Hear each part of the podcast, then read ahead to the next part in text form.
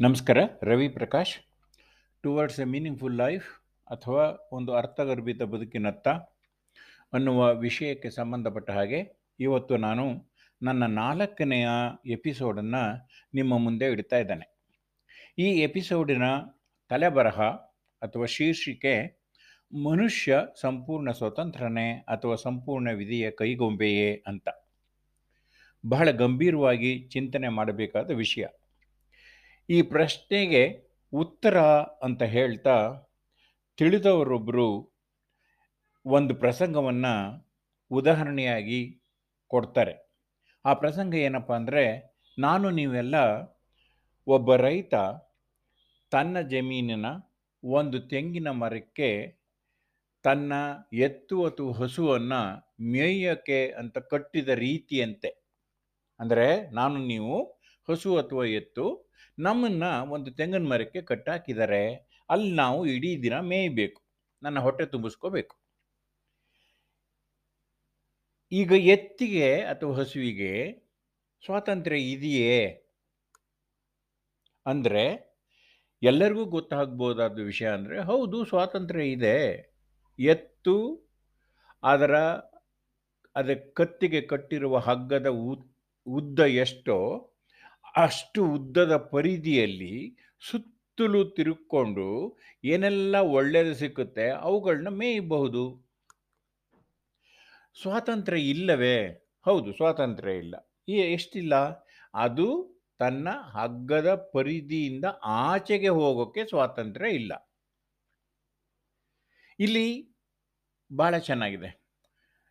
ಅದರ ಪರಿಧಿಯಲ್ಲಿ ಒಳ್ಳೆಯದು ಸಿಗ್ತಾ ಇದೆ ಅಂದರೂ, ಅಂದರೆ ಹಸಿರು ಹುಲ್ಲು ಇದೆ ಅಂದಾಗ್ಯೂ, ಅಯ್ಯೋ ನನ್ನ ಕರ್ಮ ಅಂತ ಅದು ಒಣ ಹುಲ್ಲನ್ನು ತಿಂತ ಇದ್ದರೆ ಅದು ಅದರ ಸ್ವಾತಂತ್ರ್ಯವಾದ ಮಿಸ್ಯೂಸ್. ಹಾಗಲ್ಲದೆ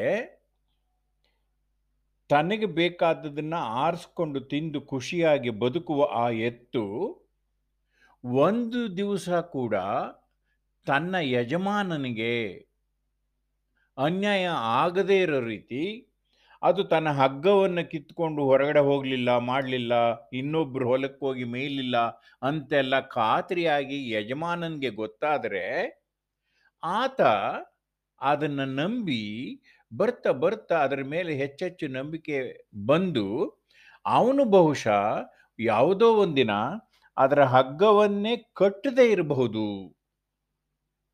ಅಂತ. ಸ್ನೇಹಿತರೆ, ಚಿಂತನೆ ಮಾಡಿ. ಆಗ ನಿಮಗೂ ಇದರ ಆಳ ಅರಿವು ಬರುತ್ತೆ. ನಾನು ನೀವೆಲ್ಲ ಸ್ವತಂತ್ರರು ಹಾಗೂ ಸ್ವಾತಂತ್ರ್ಯ ಇಲ್ಲದವರು. ಸಂಪೂರ್ಣ ಸ್ವತಂತ್ರರೇ ಇಲ್ಲ.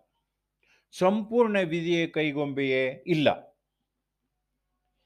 ಒಂದು ತಿಮಿಂಗ್ಲ ಸಮುದ್ರದಲ್ಲಿ ಸಂಪೂರ್ಣ ಸ್ವತಂತ್ರವೇ? ಹೌದು. ತಿಮಿಂಗ್ಲ ಸಮುದ್ರದ ಒಳಗಡೆ ಇರುವಾಗ ಏನು ಬೇಕಾದರೂ ಮಾಡಬಹುದು. ಸಂಪೂರ್ಣ ಸ್ವಾತಂತ್ರ್ಯ ಇದೆ ಅಂತ ಅದು ಸಮುದ್ರದಿಂದ ಆಚೆ ಬರಬಹುದೇ? ಆಗಲ್ಲ. ಅದಕ್ಕೆ ಆ ಸ್ವಾತಂತ್ರ್ಯ ಇಲ್ಲ, ಅದು ಸಾಹಿತ್ಯ. ನೋಡಿ, ನಾನು ನೀವೆಲ್ಲ ಒಂದು ಸಂಪೂರ್ಣ ಸ್ವಾತಂತ್ರ್ಯವೇ ಇಲ್ಲದ ರೀತಿ ಸೃಷ್ಟಿ ಆಗಬೇಕು ಅಂತಿದ್ರೆ ಅದೇನು ದೊಡ್ಡ ಕೆಲಸ ಆಗ್ತಿರ್ಲಿಲ್ಲ ಸೃಷ್ಟಿಕರ್ತನಿಗೆ. ನಮ್ಮನ್ನು ನಾವು ಈಗ ಸೃಷ್ಟಿ ಮಾಡ್ತೀವಲ್ಲ ಒಂದು ರೋಬೋ, ಆ ಥರ ಸೃಷ್ಟಿ ಮಾಡಿಬಿಡ್ಬೋದಾಗಿತ್ತು. ಅಲ್ಲಿ ಒಂದು ವಿಶೇಷವೇ ಇಲ್ಲ, ಒಂದು ಲವಲವಿಕೆನೇ ಇಲ್ಲ, ಅಲ್ಲೊಂದು ಕುತೂಹಲವೇ ಇಲ್ಲದ ಬದುಕಾಗ್ತದೆ. ಒಂಥರ ಮ್ಯಾಚ್ ಫಿಕ್ಸಿಂಗ್ ಅಲ್ಲ ಬದುಕು. ನಮಗೆ ಸ್ವಾತಂತ್ರ್ಯ ಇದೆ, ಸ್ವಾತಂತ್ರ್ಯ ಇಲ್ಲ. ಸ್ವಾ ಇರುವ ಸ್ವಾತಂತ್ರ್ಯವನ್ನು ಸಮರ್ಪಕವಾಗಿ ಉಪಯೋಗಿಸಿಕೊಂಡ್ರೆ ನಮ್ಮ ಸ್ವಾತಂತ್ರ್ಯ ದಿನದಿಂದ ದಿನಕ್ಕೆ ಹೆಚ್ಚಾಗ್ತದೆ. ಸ್ನೇಹಿತರೆ, ಬಹಳ ಸುಂದರವಾಗಿ ಇನ್ನೊಂದು ಮಾತಿದೆ. ಏನು? I am a spiritual being in reality and I am here for human experience ಅಂತ. ಅಂದರೆ ನಾನು ನಿಜವಾದ ಅರ್ಥದಲ್ಲಿ ಒಬ್ಬ ಸ್ಪಿರಿಚುವಲ್ ಬೀಯಿಂಗ್ ಇಲ್ಲಿ ಯಾಕೆ ಹುಟ್ಟಿದ್ದೀನಿ ಅಂದರೆ ನನಗೆ ಹ್ಯೂಮನ್ ಎಕ್ಸ್ಪೀರಿಯನ್ಸ್ ಬೇಕಾಗಿತ್ತು.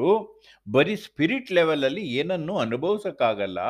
ಅನುಭವಿಸ್ಬೇಕಾದ್ರೆ ನನಗೆ ಪಂಚೇಂದ್ರಿಯಗಳು ಬೇಕು, ಅದಕ್ಕೆ ಬೇಕಾದ ಒಂದು ಪ್ರಪಂಚ ಬೇಕು. ಅದಕ್ಕೋಸ್ಕರ ಇಲ್ಲಿದ್ದೀನಿ ಅಂತ.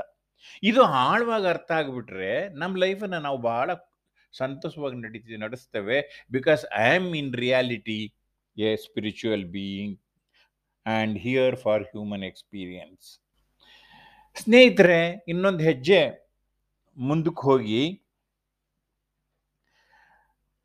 ಆಂಜನೇಯ ಮೊಟ್ಟ ಮೊದಲ ಬಾರಿಗೆ ರಾಮನ ಮುಂದೆ ನಿಂತಾಗ ಶ್ರೀರಾಮಚಂದ್ರ ಆಂಜನೇಯನ ನೋಡಿ ನೀನು ಆರು ಅಂತ ಕೇಳಿದ್ನಂತೆ. ಆಗ ಆಂಜನೇಯ ಉತ್ತರ ಚೆನ್ನಾಗಿ ಹೇಳ್ತಾನೆ ದೇಹ ಬುದ್ಧ್ಯಾತು ದಾಸೋಹಂ. ಜೀವ ಬುದ್ಧ್ಯಾತು ತ್ವದಂಶಕಃ. ಆತ್ಮಬುದ್ಧ್ಯಾತು ತ್ವಮೇವಾಹಂ. ಇತ್ಯೇವ ಮಮ ನಿಶ್ಚಯ ಅಂತ ಹೇಳ್ಬಿಡ್ತಾನೆ. ನಿಮ್ಗೆ ಅರ್ಥ ಆಗಿದೆ? ಅಂದರೆ ನಾನು ದೇಹ ಅಂದ್ಕೊಂಡ್ರೆ ನಿನ್ನ ದಾಸ.